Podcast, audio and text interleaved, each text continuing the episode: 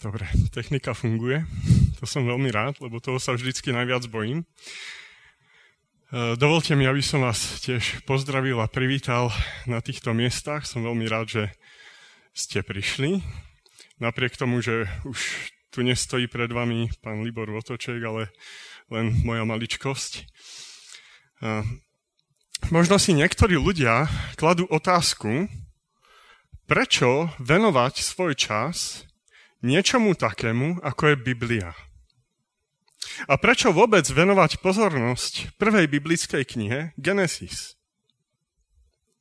Veď pre moderného, vzdelaného človeka je to len množstvo prastarých mýtov a legend.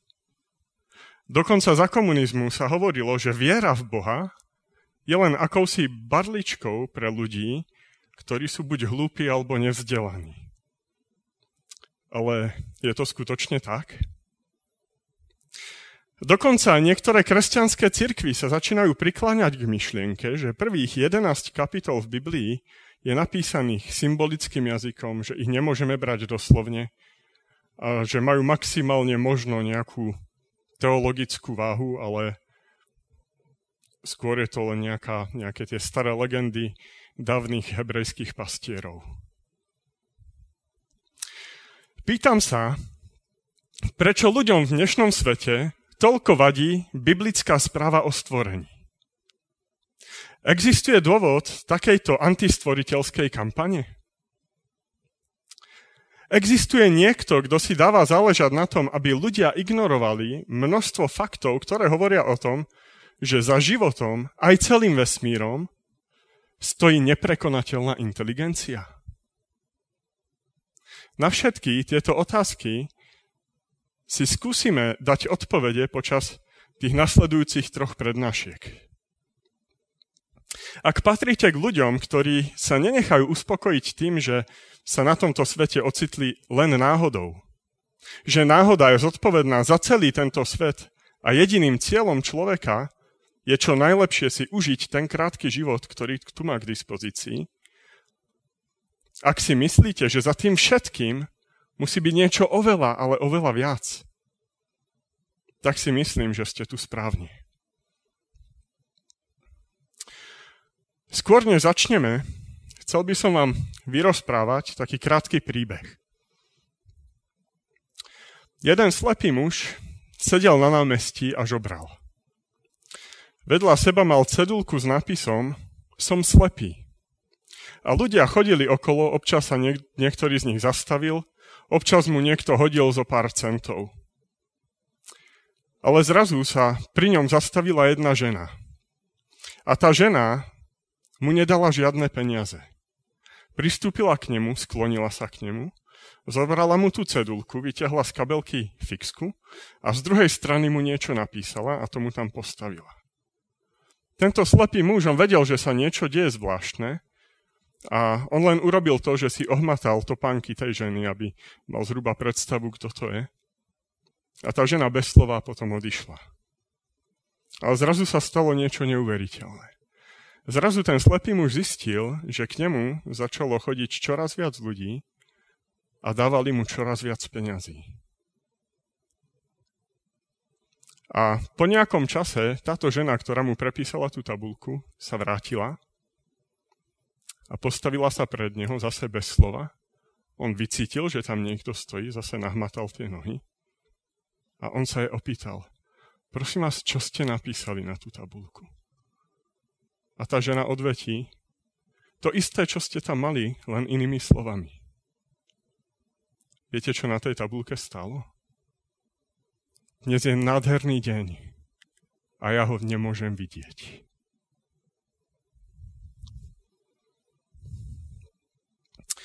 Na tomto príbehu môžeme vidieť, akú moc majú správne zvolené slova. Slovom môžeme druhého človeka upokojiť, keď je ustarostený. Môžeme ho potešiť, môžeme mu úplne zlepšiť náladu. Správnym slovom môžeme človeka aj zachrániť.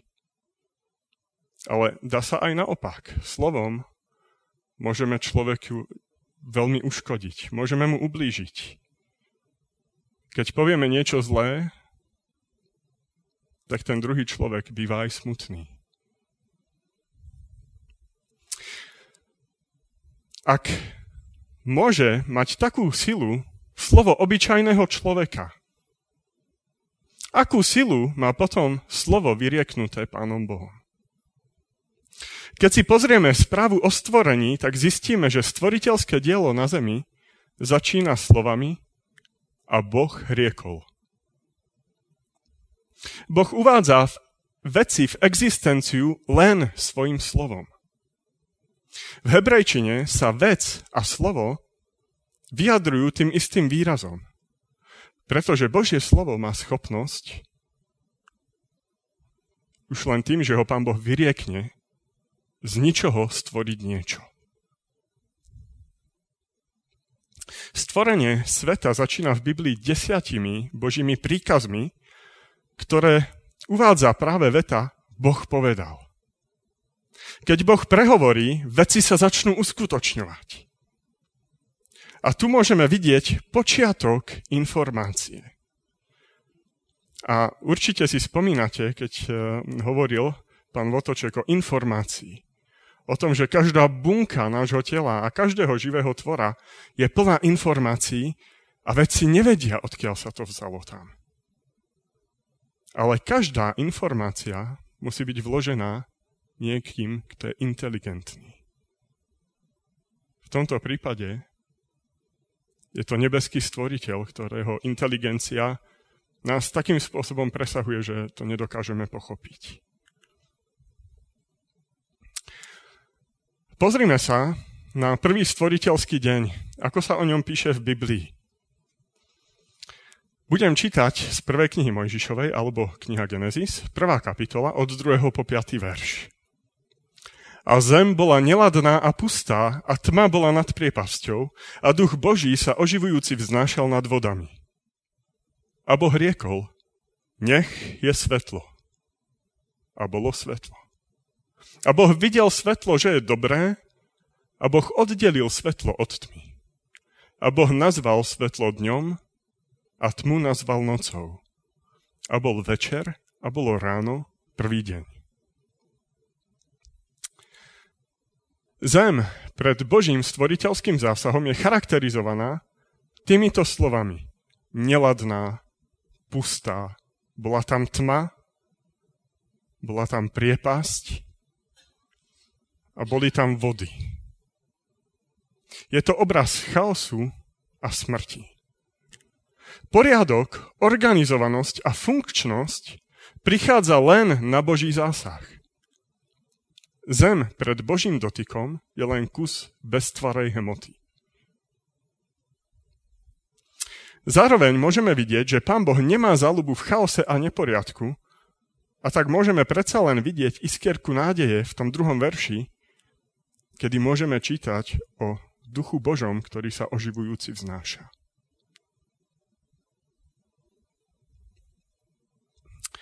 Pán Boh v prvý deň dáva príkaz svetlu. A svetlo je naozaj to prvé, čo nám do životov prináša Pán Boh. Boh oddeluje svetlo od tmy. Svetlo a tma sa nedajú pomiešať, pretože kam príde svetlo, tak tam tma už nemá miesto. Rovnaké to je aj s pravdou. Nemôžeme miešať pravdu a lož. Keď je niekde pravda, tak tam lož nemá miesto. Ak je v pravde čo je len kúsok loži, tak už to pravda nie je. Pán Boh dáva do veci poriadok a nazýva tieto veci pravými menami. Dnes je v tomto svete úplne opačná tendencia. Nie len, že ľudia s obľubou miešajú lož a pravdu dokopy, ale ľudia sú schopní lož nazvať pravdou a pravdu lžou. Ale ľudia sú potom schopní povedať, keď je tma, že je svetlo. A v svetle môžu byť úplne oslepení. Výsledok je potom chaos, neladnosť a pustota. Presne taký, aký bol na počiatku na zemi, predtým, než pán Boh začal tvoriť svoje dielo. Poďme sa pozrieť na druhý stvoriteľský deň. Pokračujeme vo veršoch 6 až 8. A Boh riekol, nech je obloha medzi vodami a nech delí vody od vod. A Boh učinil oblohu a oddelil vody, ktoré sú pod oblohou, od vod, ktoré sú nad oblohou. A bolo tak. A Boh nazval oblohu nebom a bol večer a bolo ráno, druhý deň. Pán Boh svojim slovom oddeluje vody od vod, čím vytvára atmosféru. Je to priaznivá atmosféra pre život. Môžeme si všimnúť, že popis stvorenia sa podobá popisu stavby domu. Ide sa po poriadku, nikto nezačína stavať dom od strechy. Vždycky sa robia najprv výkopy, do ktorých sa dajú základy, aby to pevne držalo a potom sa buduje ďalej a ďalej. Pán Boh postupuje rovnako. Aj on najprv vytvára prostredie, do ktorého potom vloží život. Tretí stvoriteľský deň. A Boh riekol, nech sa zhromaždia vody pod nebom na jedno miesto a nech sa ukáže sušina. A bolo tak. A Boh nazval sušinu zemou a zhromaždenie vôd nazval morami. A Boh videl, že je to dobré. A Boh riekol, nech vydá zem sviežu trávu, bylinu vydávajúcu seme, ovocný strom rodiaci ovocie podľa svojho druhu v ktorom bude jeho seme na zemi. A bolo tak. A zem vydala sviežu trávu, bylinu vydávajúcu seme podľa svojho druhu a všelijaký strom rodiaci ovocie, v ktorom bolo jeho seme podľa svojho druhu a Boh videl, že je to dobré a bol večer a bolo ráno tretí deň. V tretí deň Pán Boh svojim slovom tvorí more a suchú zem. Pán Boh prikázal zemi, aby vydala rastlinstvo. Boh udáva jasné zákony a poriadok. Ovocný strom má rodiť ovocie podľa svojho druhu. Nemôže sa stať, že na zahradke si zasadíte jabloň a urodia sa vám na nej banány. Rovnako ako na pomaranči sa nebudú rodiť hrušky. Má to svoj poriadok, taký, aký tomu dal Pán Boh. Poďme sa pozrieť na štvrtý stvoriteľský deň. A Boh riekol, nech sú svetlá na nebeskej oblohe, aby delili deň od noci a budú na znamenia na určité časy, na dni a na roky. A budú svetlami na nebeskej oblohe, aby svietili na zem a bolo tak. A Boh učinil dve veľké svetlá. Väčšie svetlo, aby panovalo nad dňom a menšie svetlo, aby panovalo nad nocou a tiež ich hviezdy. A Boh ich dal na nebeskú oblohu, aby svietili na zem a aby panovali nad dňom i nad nocou a aby delili svetlo od tmy. A Boh videl, že je to dobré a bol večer a bolo ráno štvrtý deň. Štvrtý deň je veľmi zvláštny. Pretože až teraz sa dostáva na radu slnko, v Biblii je nazývané veľkým svetlom, mesiac ako to malé svetlo a, a hviezdy.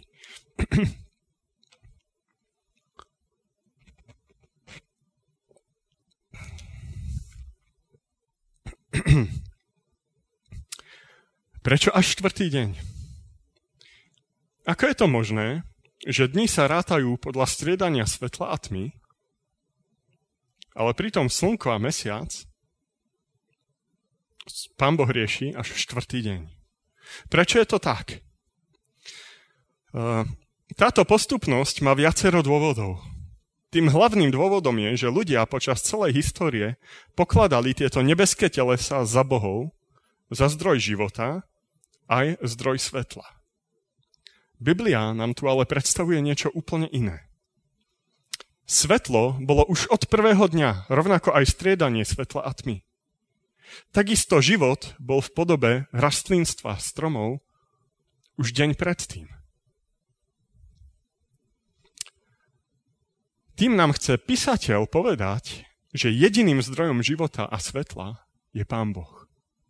Náš život, to, že sme živí, nezávisí od toho, či tu je slnko a mesiac a hviezdy, ale záleží od Pána Boha. Dokonca aj tú schopnosť žiariť, že slnko žiarí a mesiac odráža žiaru slnka, tak týmto nebeským telesám dal túto schopnosť Pán Boh. Život na zemi nie je závislý od ničoho a nikoho iného než od Boha. Takisto odôvodnenie stvorenia slnka, mesiaca a hviezd je zaujímavé. Okrem svetla majú deliť deň od noci, ale hlavne sú určené na to, aby mohli merať časy, dni a roky. A my vieme, že pokiaľ ľudia nenosili také hodinky takého typu, aké máme my dnes, v celej histórii, tak sa orientovali práve podľa pohybu týchto nebeských telies. Poďme sa pozrieť na piatý stvoriteľský deň. A Boh riekol, nech sa hemžia vody hemživými tvorí, živou dušou a vtáctvo nech lieta nad zemou na tvári nebeskej oblohy. A Boh stvoril tie veľké ryby a všelijakú dušu živú hýbajúcu sa, ktorými sa hemžia vody podľa ich druhu a všelijaké vtáctvo okrídlené podľa jeho druhu. A Boh videl, že je to dobré. A Boh ich požehnal a riekol, ploďte sa a množte sa a naplňte vody v moriach a vtáctvo nech sa množí na zemi. A bol večer a bolo ráno, piatý deň. Počas druhého stvoriteľského dňa boli oddelené vody od vôd. Boli pripravené vody pod oblohou a atmosféra. Počas piatého dňa tieto priestory dostávajú svojich obyvateľov. Sú stvorené ryby a vodné živočíchy a vtáky. Opäť je tu spomenuté, že všetky tieto živočíchy boli stvorené podľa druhov a majú sa podľa svojho druhu aj množiť. Dnešná genetika dokazuje jasným spôsobom, že proste nikdy sa nespária dva druhy. Rôzne. V živočíšnej ríši nejde to. Skutočnosť, akú nám predstavuje Biblia, je úplne otočená, než akú nám predstavuje dnešný svet. Evolučná teória hovorí, že to množstvo druhov, ktoré teraz máme, má jednoho spoločného nejakého prapredka. Ale určite aj vy ste si všimli, že počas vášho života o koľko druhov sa rozrastlo živočíctvo. Tendencia je opačná. Druhy vymierajú. Čiže ten v úvodzovkách prirodzený výber nespôsobuje to, že by sa tá rôznorodosť, tá bohatosť tej prírody, tých živočíchov, že by sa to rozrastalo, ale naopak. Všetko to degraduje. A tá príroda bola v tej najkvalitnejšej forme a v najväčšej rozmanitosti práve vtedy, keď ju pán Boh stvoril.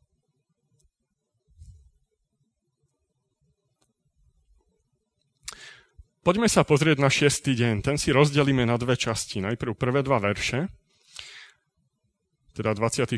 a 25. A Boh riekol, nech vydá zem živú dušu podľa jej druhu. Hoveda a plazy a zemskú zver podľa jej druhu a bolo tak. A Boh učinil zemskú zver podľa jej druhu, i hovedá podľa ich druhu, i všelijaký zemeplás podľa jeho druhu. A Boh videl, že je to dobré.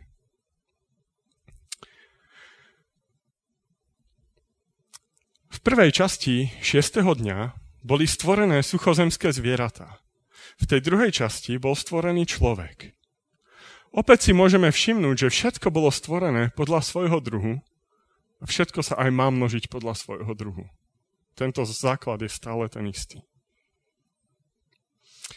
A Boh riekol, učiníme človeka na svoj obraz a podľa svojej podoby a nech vládnu nad morskými rybami a nad nebeským vtáctvom a nad hovedami a nad celou zemou a nad každým plazom, ktorý sa plazí na zemi.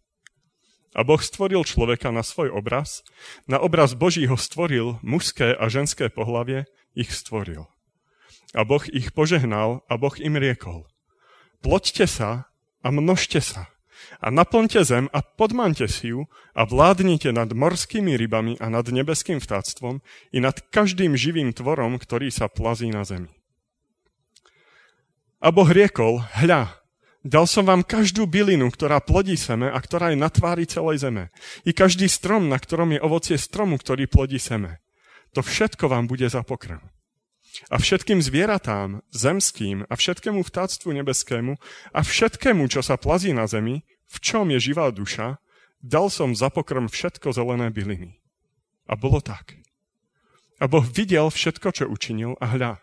Bolo to veľmi dobré a bol večer a bolo ráno, šiestý deň.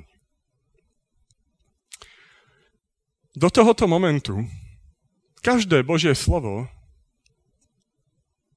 bolo povedané v imperatíve, to stvoriteľské slovo. A Boh riekol a imperatív. To je prikazovací spôsob určený pre druhú osobu. Ale stvorenie človeka tvorí jednu výnimku. Genesis 1.26 hovorí, a Boh riekol, učiňme človeka na svoj obraz. Viete, toto není prikazovací spôsob pre druhú osobu, imperatív, ale v hebrejčine existuje ešte kohortatív a to je prikazovací spôsob pre prvú osobu, pre seba. Zvieratá, ryby, vtáky, vždycky pán Boh prikázal najprv, najprv zemi, aby vydala všetko zelené, všetko rastlinstvo a zem vydala. Potom prikázal moru, nech sa hemží živými tvormi a more sa začalo hemžiť živými tvormi.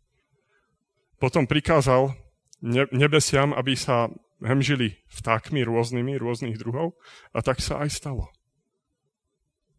Potom prikázal zase, aby zem vydala všetko živé, čo sa plazí po zemi, všetky zvieratá suchozemské a tak sa aj stalo. Tuto Pán Boh prikazuje samému sebe. Učiňme človeka podľa svojej podoby. A človek je v skutočnosti takisto stvorený Božím slovom. Pretože Pán Boh sám vykonáva to Božie slovo.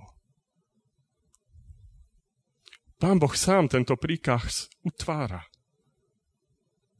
Človek je vlastne ako nádoba. Každá nádoba má svoj tvar a mala by mať aj svoj obsah.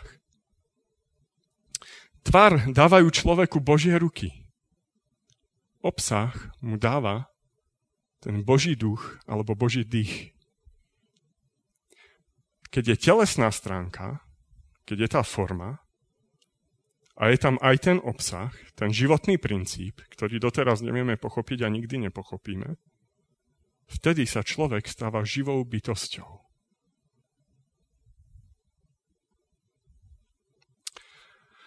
Pomaly spejeme k tomu stvoriteľskému vrcholu.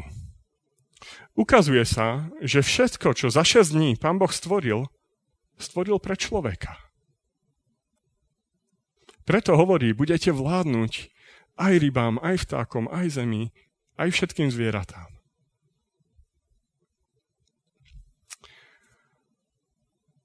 Je to podobné, ako keď máme dvoch mladomanželov alebo mladých ľudí, ktorí sa zobrali a ktorí čakajú bábetko. Tak oni, keď čakajú bábetko, tak ešte než sa narodí, tak sa snažia nachystať tú detskú izbičku, vymalujú. Hej. Ešte keď si zistia u lekára, či to bude dievčatko alebo chlapček, tak aj tie farby prispôsobia. Prichystajú postielku, prichystajú oblečenie detské, prichystajú hračky. To všetko preto, aby keď sa to malé narodí, aby už ho mohli dať do hotového prostredia. Aby tomu dieťatku nič nechýbalo. Rovnakým spôsobom to urobil aj pán Boh. Najprv urobil svetlo. Pretože svetlo je dobré. Potom oddelil vody od vod, urobil dýchateľnú atmosféru, nádhernú modrú oblohu. Urobil vody, ktoré môžeme piť. To sú všetko základné potreby človeka. Svetlo, voda, vzduch, zem, rastlinstvo. Čím sa živíme? Tá bohatá, široká zvieracia ríša. Ja si myslím, že bez zvierat by sme tu boli takí osamelí. Napriek tomu, že človek bol stvorený v šiestý deň, tak Boží stvoriteľský zámer nebol ešte úplne dokončený. Poďme sa pozrieť do druhej kapitoly knihy Genesis na prvé tri verše, ktoré nám predstavujú 7. stvoriteľský deň. A dokonané boli nebesia i zem i všetko ich vojsko. A Boh dokonal 7. dňa svoje dielo, ktoré činil, a odpočíval 7. dňa od všetkého svojho diela, ktoré učinil. A Boh požehnal 7. deň a posvetil ho, lebo v ňom si odpočinul od všetkého svojho diela, ktoré stvoril Boh činiac. Ak by sme sa uspokojili so šesťdňovým stvorením, prišli by sme o to najdôležitejšie. Siedmy stvoriteľský deň je v Biblii popísaný tak, že pán Boh odpočíval. Boh tento deň požehnal a posvetil, to znamená, oddelil ho od ostatných dní. Otázka je prečo? Čo je na tomto dni tak významné, tak zvláštne? Aby sme si mohli odpovedať na túto otázku, musíme sa pozrieť na štruktúru šiestého stvoriteľského dňa. Takže, ako prvé, boli v šiestý deň stvorené suchozemské zvieratá. To máme zaznamenané v Genesis 1. kapitole 24. 25. verš. Až potom pán Boh stvoril človeka. V prvej kapitole je popis stvorenia človeka zúžený len na konštatovanie, a to v 27. verši, že Boh stvoril človeka na svoj obraz, na Boží obraz ho stvoril, mužské a ženské pohlavie ich stvoril. Toto stvorenie človeka je ale podrobnejšie popísané v druhej kapitole knihy Genesis, kde zistíme, že muž a žena neboli stvorení súčasne. Ale musel prebehnúť medzi stvorením muža a stvorením ženy určitý časový úsek, ktorý možno môžeme počítať v hodinách. V Genesis 2. kapitole, 7. verši, pán Boh popisuje stvorenie človeka, ale toto stvorenie sa týka len muža. Ja si to dovolím prečítať. A hospodin Boh utvoril Adama, človeka, vezmúc prach zo zeme a vdýchnul do jeho nozdier dých života a človek sa stal živou dušou.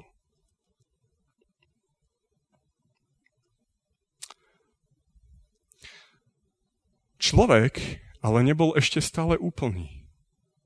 Pretože v prvej kapitole 27. verši, keď sa hovorí o celom človeku, sa hovorí o mužskom a ženskom pohlaví. V druhej kapitole 18. verši pán Boh konštatuje, že nie je dobré byť človeku samému a že mu urobí pomoc. Viete, na čo pán Boh čakal? On mohol rovno stvoriť obidvoch, aj muža, aj ženu na nás. Je to z dôvodu, že muž si mal uvedomiť sám, že mu niekto chýba. Vo veršoch 19 a 20 v druhej kapitole môžeme čítať, ako pán Boh priviedol k Adamovi všetky zvieratá a vtákov, aby im dal Adam mená. Keď Adam videl, ako k nemu prichádzajú zvieratá po pároch, uvedomil si, že nemá seberovnú bytosť, ktorá by mu mohla robiť spoločnosť, ktorá by mu rozumela. Uvedomme si, že stále sa nachádzame v šiestom stvoriteľskom dni. Je zrejme, že Adamovi muselo zabrať nejakú, nejaký čas, než pomenoval všetky tie zvieratá, ktoré k nemu pán Boh priviedol. Takže následné stvorenie ženy muselo nastať až na konci šiestého dňa. Človek bol až potom kompletný. A pán Boh to vyjadruje týmto výrokom, že budú jedno telo. Otázka znie, čo nebolo ešte stvorené na konci 6. dňa? Čo bolo stvorené až ten 7. deň, napriek tomu, že pán Boh odpočíval? Odpovedou je vzťah. Adam a Eva sa mali čas spoznávať a budovať vzťah až 7. deň. Všimnime si, že doteraz, keď sme čítali každý priebeh každého stvoriteľského dňa, tak úplne na záver sa vždy, vždycky bolo napísané. A bol večer, a bolo ráno, deň prvý. A bol večer, a bol ráno, deň druhý. A tak ďalej, a tak ďalej. Židia tento spôsob počítania dní majú doteraz. Keď príjete do Izraela, tak u nás je dnes streda. Ale keďže už je tma, slnko zapadlo, tak v Izraeli by to počítali ako štvrtok. Túto chvíľu. Hej? Čiže deň nezačína polnocou, ale začína západom slnka a končí západom slnka.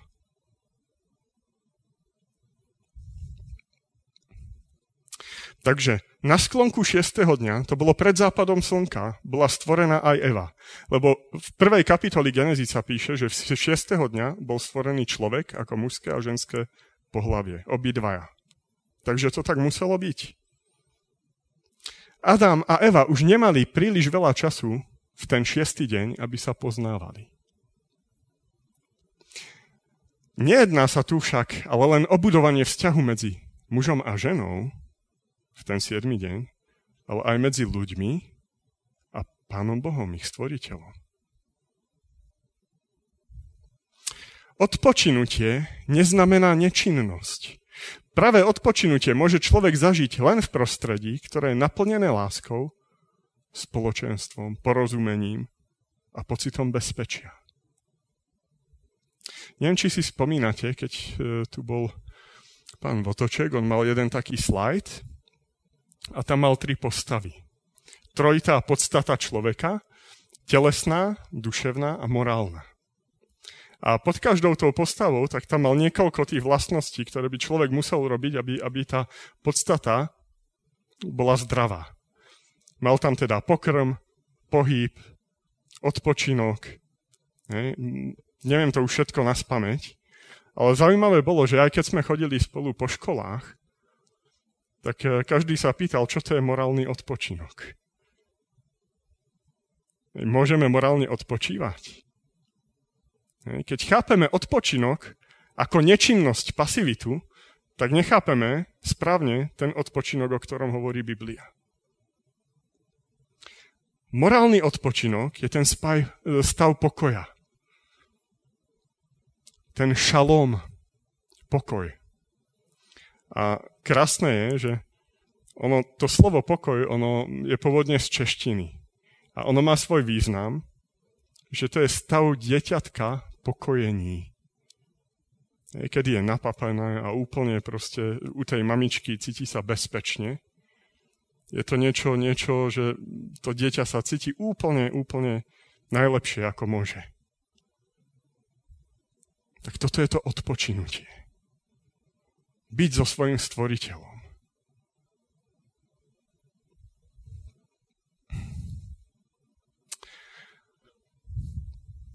Ja som úplne na začiatku hovoril, že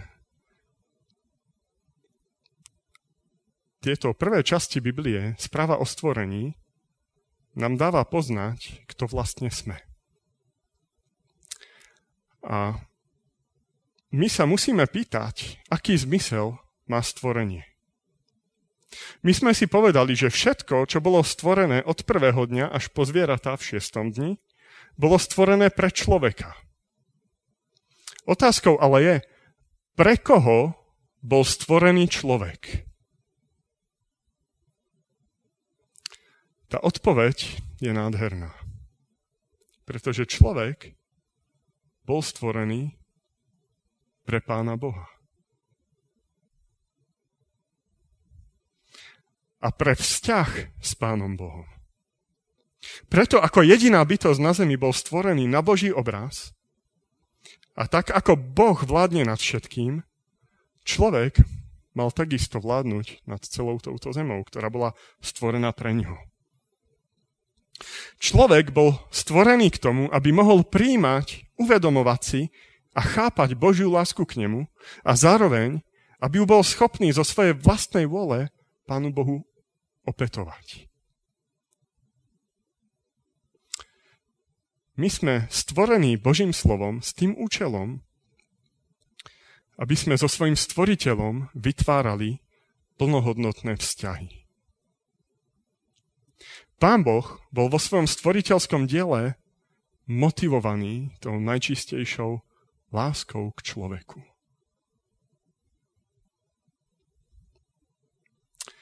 Viete, v tých veršoch, kde pán Boh si zaumienuje, že stvorí človeka, sa niekoľkokrát hovorí o tom, že človek bude vládnuť.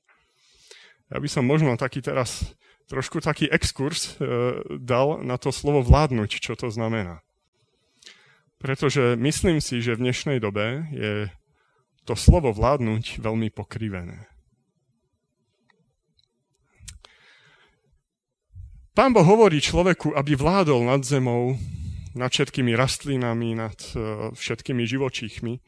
A keď sa pozrieme, čo to konkrétne znamená podľa Biblie, tak keď dáva Pán Boh Adamovi inštrukcie, tak v druhej kapitole Genesis, v 16. verši, Pán Boh hovorí. A hospodin Boh prikázal človekovi a riekol. Mm, momentík. Nie, ešte, ešte predtým jeden verš, pardon. A hospodin Boh vzal človeka, umiestnil ho v záhrade Edena, aby ju obrábal a mal na ňu pozor.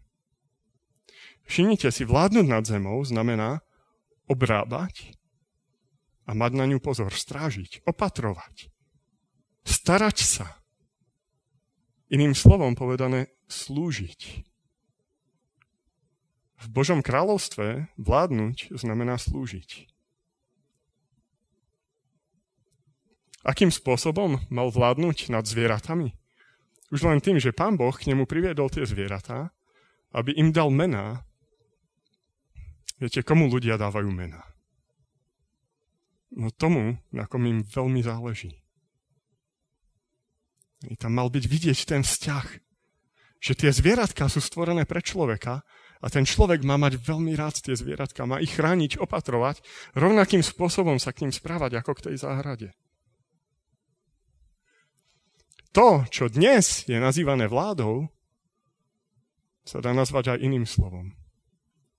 Parazitizmus. Keď jeden mocný vlastne vládne na úkor tých miliónov, alebo tisícov, alebo ja neviem koľko, nie tak mocných.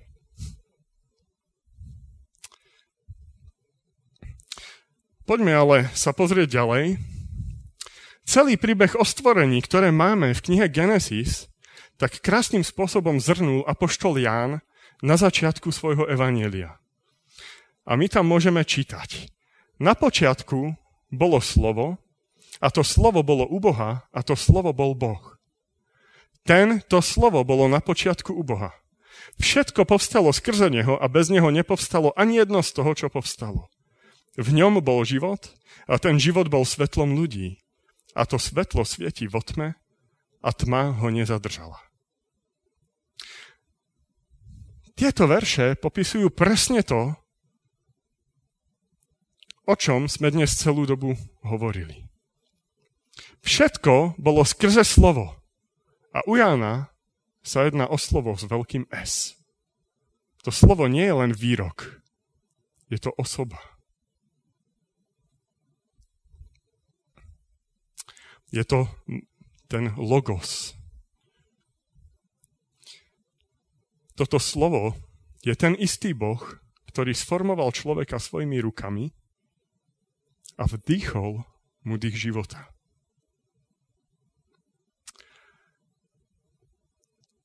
Ďalej Jan popisuje, o koho vlastne ide konkrétne. A môžeme od 14. verša čítať. A on, to slovo, sa stalo telom a stánilo medzi nami a hľadeli sme na jeho slávu, na slavu ako jednorodeného od Otca a bol plný milosti a pravdy. Ján svedčil o ňom a volal, toto je ten, o ktorom som povedal, ten, ktorý prichádza po mne, predišiel ma, pretože bol prvší než ja. A z jeho plnosti sme my všetci vzali, a to milosť za milosť. Lebo zákon je daný skrze Mojžiša, Milosť a pravda sa stala skrze Ježiša Krista. Boha nikto nikdy nevidel, ale jednorodený syn, ktorý je v lone otcovom, on nám vysvetlil. Týmto slovom s veľkým S nie je nikto iný než Ježiš Kristus. On nie je len našim stvoriteľom, ale aj spasiteľom. On je ten, ktorý nám pripomenul zabudnutú identitu. Že pochádzame z Božích rúk. Nie sme tu len náhodou, ale sme stvorení na pokyn Božieho slova pre Boha. Akým spôsobom sa najčastejšie dnes môžeme dostať k Božiemu slovu? K Božiemu slovu sa najčastejšie môžeme dostať prostredníctvom tejto knihy, Biblie. A apoštol Peter toto tiež dosť dobre vedel a preto píše v druhom svojom liste, aj máme pevnejšie slovo prorocké a dobre robíte, že máte naň obrátený svoj pozor ako na sviecu, svietiacu na šerom mieste dokiaľ by sa nerozvidniel deň a nevzýšla dennica vo vašich srdciach. Vediac najprv to, že niektoré proroctvo písma nedieje sa z vlastného rozlúštenia budúcnosti. Lebo nikdy nebolo proroctvo vynesené vôľou človeka, ale Svetým duchom sú znesení, hovorili svetí Boží ľudia.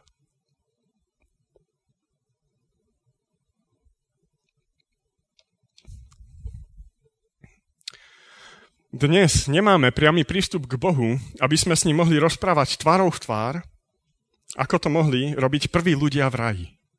Ani ako to mohli zažiť učeníci počas Kristovej pozemskej služby.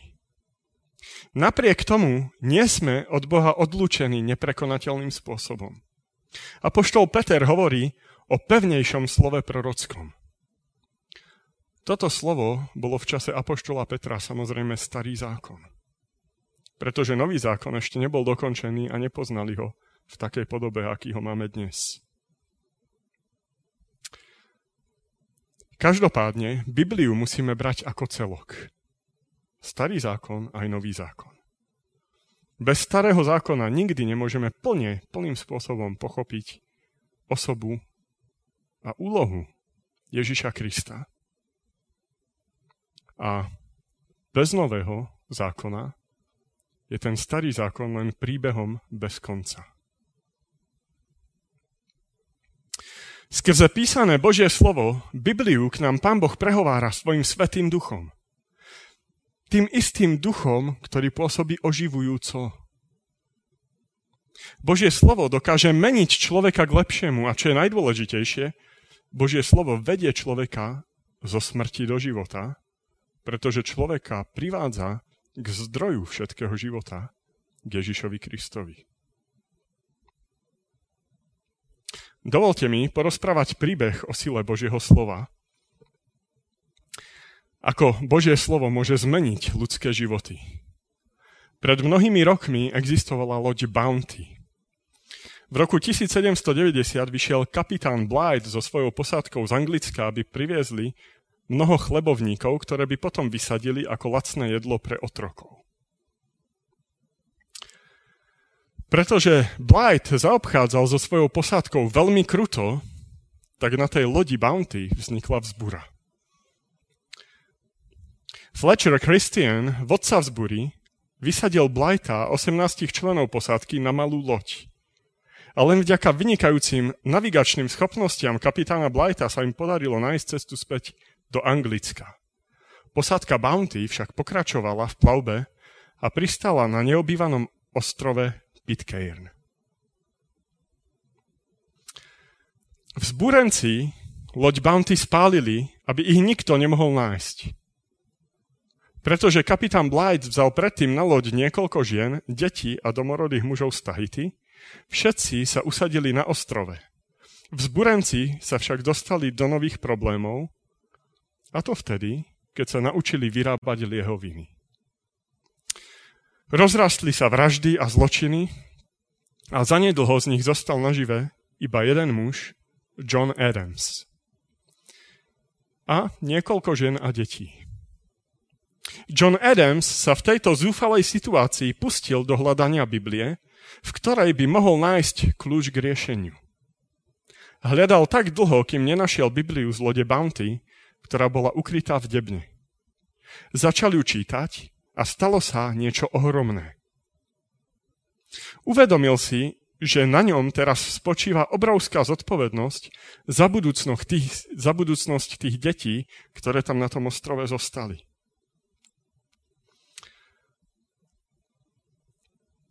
Začal ich učiť čítať, učiť písať a učil ich umeniu žiť. Úžasná zmena, ktorá sa udiala s obyvateľmi tohto ostrova, prilákala pozornosť najskôr okolo idúcich cestovateľov, potom samotnej britskej vlády a nakoniec celého sveta. Božie slovo dokázalo zmeniť pustú, neobývanú planetu na nádhernú, životom kypiacu planétu. Božie slovo, ktoré nám Pán Boh zanechal v Biblii, môže zmeniť pustého, spustošeného človeka na životom oplývajúceho. Duchovne a duševne bohatého. Biblia ale môže zmeniť náš život k lepšiemu len, ak dovolíme Duchu Svetému, aby vstúpil do nášho života. Viete, pán Boh nie je násilník. Keď ho odmietame, on nepríde.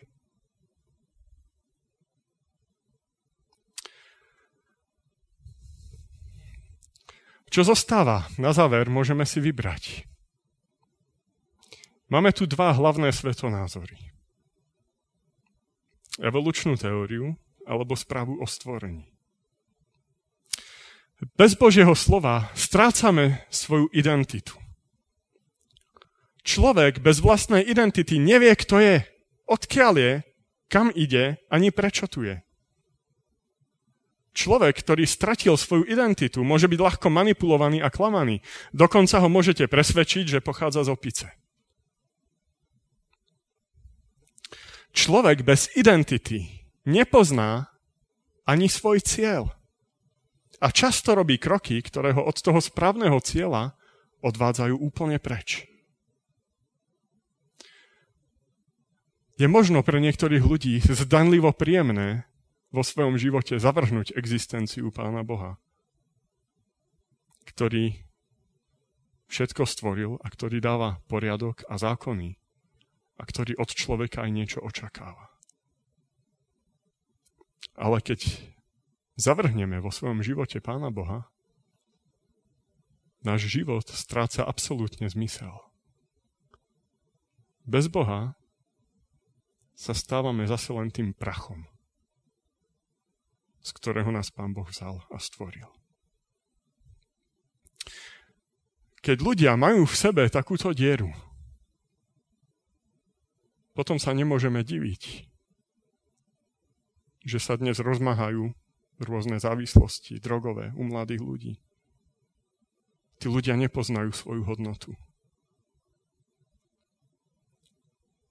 Ľuďom chýba Pán Boh a snažia sa ho nahradiť niečím iným, ale to, čím ho nahradzujú, je pre tých ľudí devastujúce.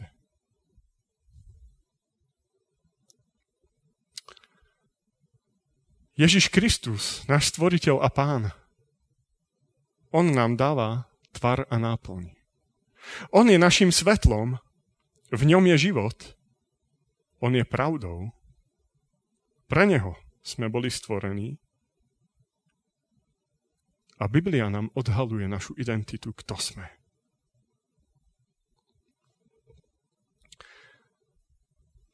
Na záver, poďme si odpovedať alebo zodpovedať niektoré otázky týkajúce sa našej identity, ako nám na ne odpovedá Biblia.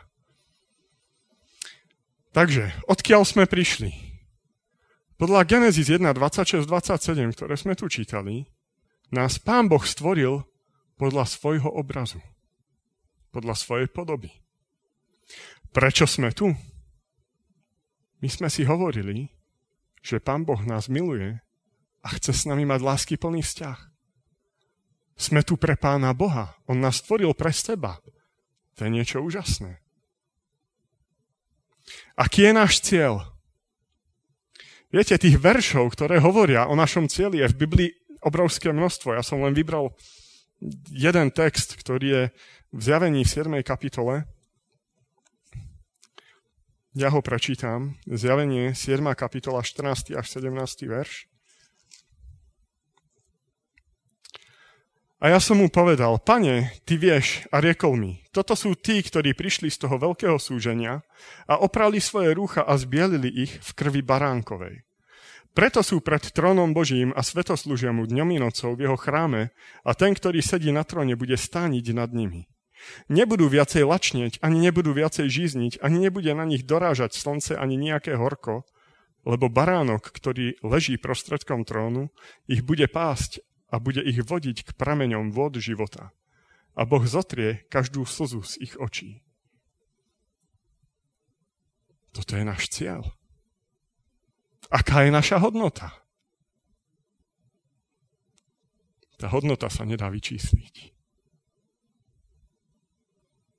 Hodnota každého jedného človeka je nevyčísliteľná.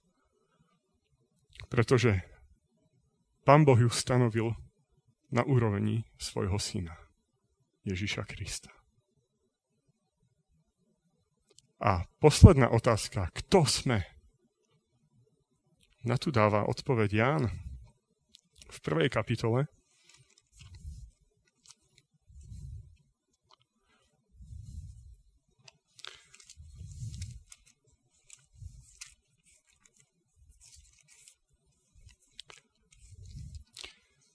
12. a 13. verš. Ale všetkým, ktorí ho prijali, dal právo a moc stať sa deťmi Božími, tým, ktorí veria v jeho meno. Ktorí nie z krvi, ani z vôle tela, ani z vôle muža, ale z Boha sú splodení.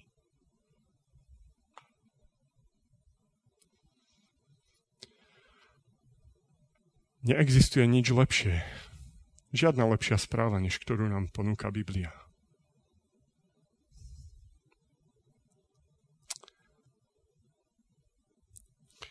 Mojím prianím je, aby sme všetci oveľa častejšie otvárali túto knihu. Je to naozaj životne dôležité, pretože ona nás privádza k Ježišovi Kristovi. Dovolte, aby som sa s vami na záver pomodlil. Láskavý, milujúci, svetý nebeský oče. My ti chceme poďakovať za to, že si nám zanechal túto úžasnú správu o stvorení, ktorá je manifestáciou tvojej osoby. Kto si? Ako veľmi nás miluješ.